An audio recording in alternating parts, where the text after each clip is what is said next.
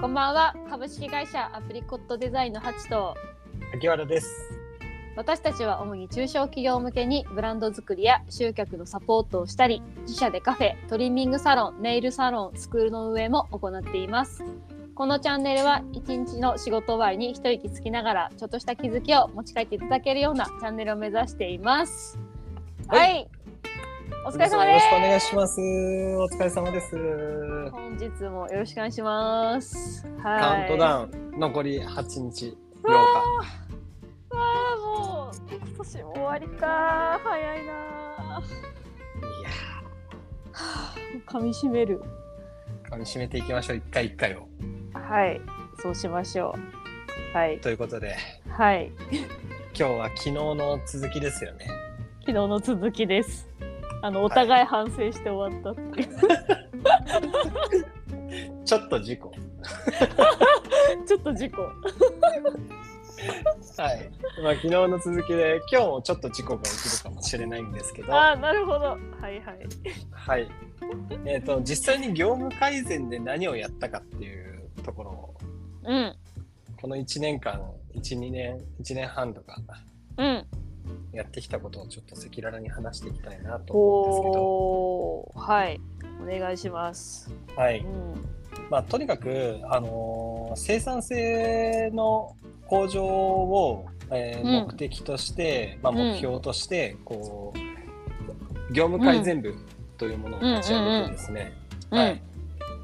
はい、で、まあ、その方ともう一人いるんですけどその方と一緒にこう毎週ミーティングしながら、はいはいまあ、日々のタスクをこなしているような状況ではあるんですけど、ほうほうほうほうはい、はい、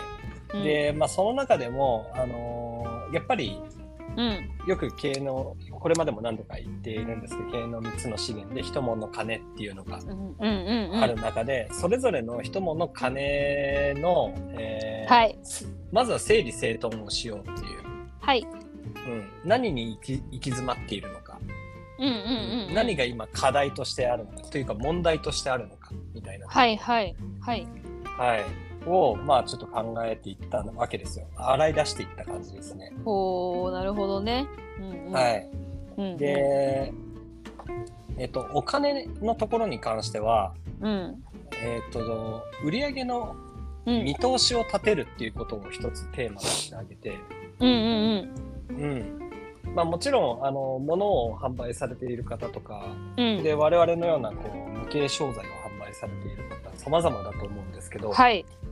えー予実管理って言ってかほうあの大体予算に対してどれぐらいの達成度があるのか現状ね。はいはいはいうんまあ、そこら辺をしっかりと可視化してあげることって、うんあのまあ、現場の方にとっては結構ありがたいことで、うんうんうんうん実際今会社がうまくいってんのかうまくいってないのかとか、うんまあ、それがチームとかうん個人単位になっても、チームの目標に今どれぐらい到達してるのかとかねうんうんうんうんで個人の目標にどれぐらい到達してるのかっていうところをしっかりと、あの可視化することによって日々の行動が、うんあのまあ、毎日の行動に落とし込みやすくなる。うんうん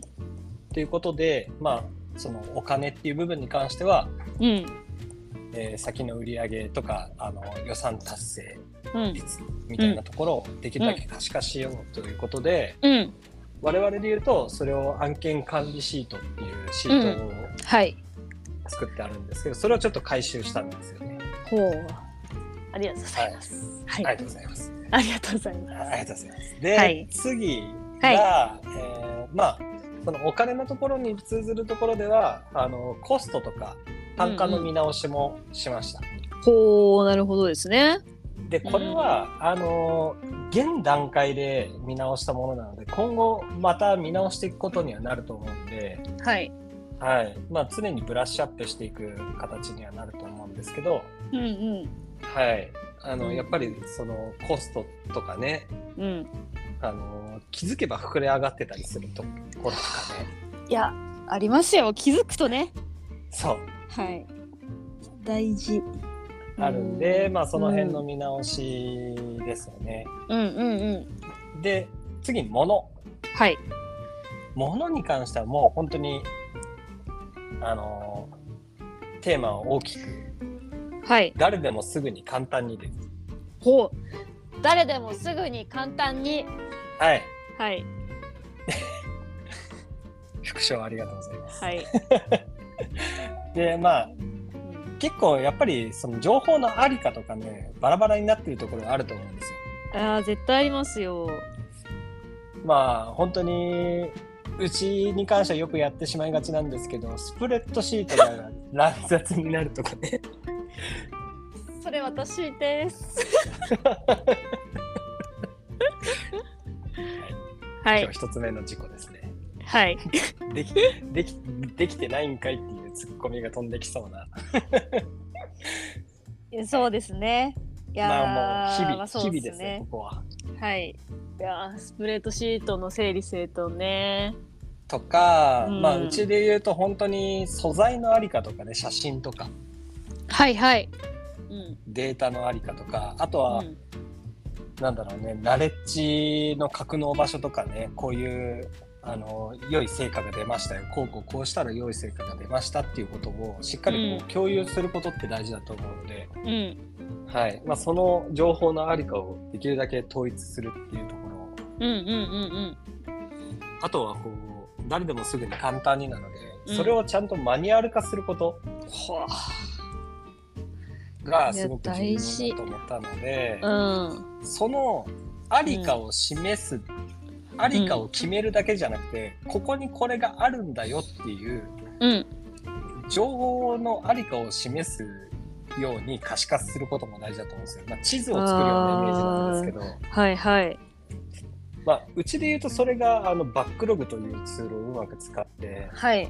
うんうん。ウィキっていう呼ばれるところに貯めていってるんですけど、そうですね。うん。はい、うん。ある意味動線を一つにするようなイメージ。はいはいはい。はい、うん。とか確かに。うん。あとは、えっ、と、もうこれに関しては、うん。あの、勉強会とかですよね。ああ、なるほどね。うん。はい。勉強会か。まあ、とか、うんまあ、あとはし、もう本当に情報の周知の徹底なんですけど、うん。うん。まあ、そういうのも定期的に開催していこうこれはちょっと人にも関わってくるところだと思うんですけどね。うんうんうん。とか、あとはツール、使用し、会社として使っているツールとか、うんうん。うん。プラットフォームの見直しうんうん。はい。うんうでんこれって本当にあうる人はうん。 Excel を使います。ある人は PowerPoint を使います。ある人は Word を使います。ある人はスプレッドシートを使います。はい。ある人はいられで作りますとか。はい。そう。だからそ そういうね、ばらつきはい。があると、あれ、これ、この資料って何で作るべきなんだみたいなところに迷いが出て生産性がまた悪くなっちゃうっていう。ああ。そうだね。そじうゃあなんもですよう。デザイン会社だからなおさらね、なんかいられが。いられそうが入ってくるよ ね。おオフィオフィス以外にもね。そうそうそう。けど、非デザイナーの方に関しては、いられってあんまり馴染みがなかったりするから、確かに。そう。で、そこで考えなきゃいけないのって、やっぱり個人最適じゃなくて全体最適で考えた方はが良い。くて、はい。チームとして一番いいのって何なのかっていうこいやとをー。しっかりと考えて、そこを判断基準に、うん。うん。このプラットフォームとかツールの取捨選択をしていくってう。いうんうんうんうん。はい。はあ大事だわ。でうちで、はいまあ、実際にそういう問題があって取り組んだことっていうのが、はいまあ、ツールの見直しっていうのは本当に最近ウェブデザインのツールちょっと新しく見直したりだとかうん。あとは、えーナレッジボックスっていうものを作って、うん。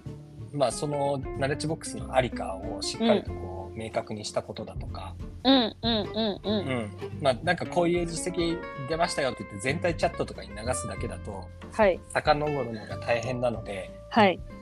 はいいやまあ、そういうナレッジボックスをしっかり作ってここ行けばこの情報があるっていうことを分かりやすくしたっていう、はあなるほどですね。ではい。はい。ひ人ですよね人ですね。人はもうねうん。あれですよ人事効果制度ほ作りましてね、まだこれは本当にもともとあったんですけど、ブラッシュアップしてうん。だいぶ改良して、あのーつい2ヶ月前とかでしたよね、確か。そうですね。はい、うん。をあのやったりだとかあとは個人のスタッフさんに向けてパーソナルブランディングをちょくちょく実施したりだとか、うんうんうん。はい、うーん。なるほど。じゃあ、私のあの、パーソナルブランディングやっていただいているのは、あの、そういうことだったんですね。そうです。おーなるほどね。まあ別の言い方すると能力開発みたいなとこだと思うんですけど、確かに。はい、そうですよね。っていう、うん。まあ、もろもろやったことはずらーっと挙げたんですけどはい。ただやってみて一番大きかったのがやっぱり人事効果制度なんですよね。ああ、やっぱ人が関わってくるとね。そうこれねうん。あの本当にやってみて思ったんですけどうん。人事効果制度をうしっん。かりと、うん。あの分かりやすいものにするあなんか評価って絶対評価と相対評価って2つあるんですよ。はい。うん。で絶対評価って誰がどう見ても確かにその評価だよねっていう客観的な評価もうん。うん。下せるうようなもので、ん。まあ、相対評価っていうのが同じ、うん。なんだろう評価が両方とも S だったとするならば、うん。うん。その S の中でもこの人の方がすごく貢献したっていう、まあ、あ相対的な評価ですよーうね。ん。うん。うん。うん。うん。うん。でこの絶対評価の基準も人事効果制度においてはすごい重要なポイントでうん。これを見つめ直すにあたって、うん。あのすごくあの学びになったのがはい。絶対評価のその判断基準を作るためには、うん会社の仕組みがうんうんしっかりしてないと絶対評価できないんですよ。はあなるほどねそうできないのもう物理的に確かにそうだね誰がどう見てもっていうのだもんねそうでこれはうねん本当にまだ、あのー自分たちも常に疑いながらブラッシュアップしていかなきゃいけないんですけどはいあの分かりやすい例でうんタスク管理表っていうのを作ったんですようちはいはいはいタスク管理表タスク分担表だタスク分担表つ作ってくださってましたねそうこれって、うんううんちの場合いろんな職務の人がいてうんディレクターとデザイナーとコーダーっているじゃないですか、はいライタはいーでよくこの辺が明確になってないあのチームって、はいそれ私担当ではないですよとか、はいはいはいうん、そういう、まあ、言葉が出来上がったりしあ出てきたりしちゃうんですけど、はいはい、まああのタスク分担表をうん明確に作ったことによってうんまた、あのーそこに対す対する評価ができるようになるんですよね。あーあれねそう自分の範囲以外も協力的にやったみたいなあそうですそうです。ね、そううんうんうだから別のあの職務の人に貢献した度合いみたいなところをうんうん測るのにうん必要うな軸になるんですけど、んはいあれがなかったらもう個人のさ、あのーそれこそ上司の裁量になっちゃうんですよ。確かにやってたねみたいなニュアンス的な評価になっちゃうんですよ。うわうんうんで他の別の人に関してはあいやそんなにやってたっけみたいなうんうんうんうんうんけど証拠がないみたいなさそうですよね確かにうん証曖拠昧ねなんですよねいや曖昧って一番ねななんだろう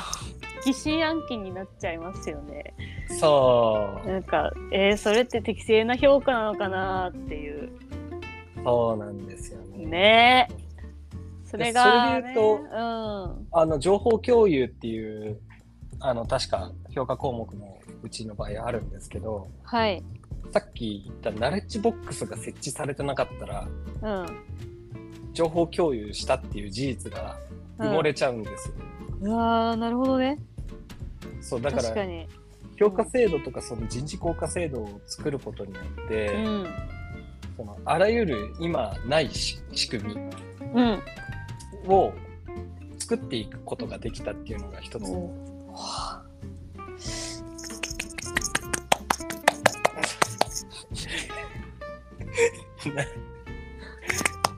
あはいわかりました昨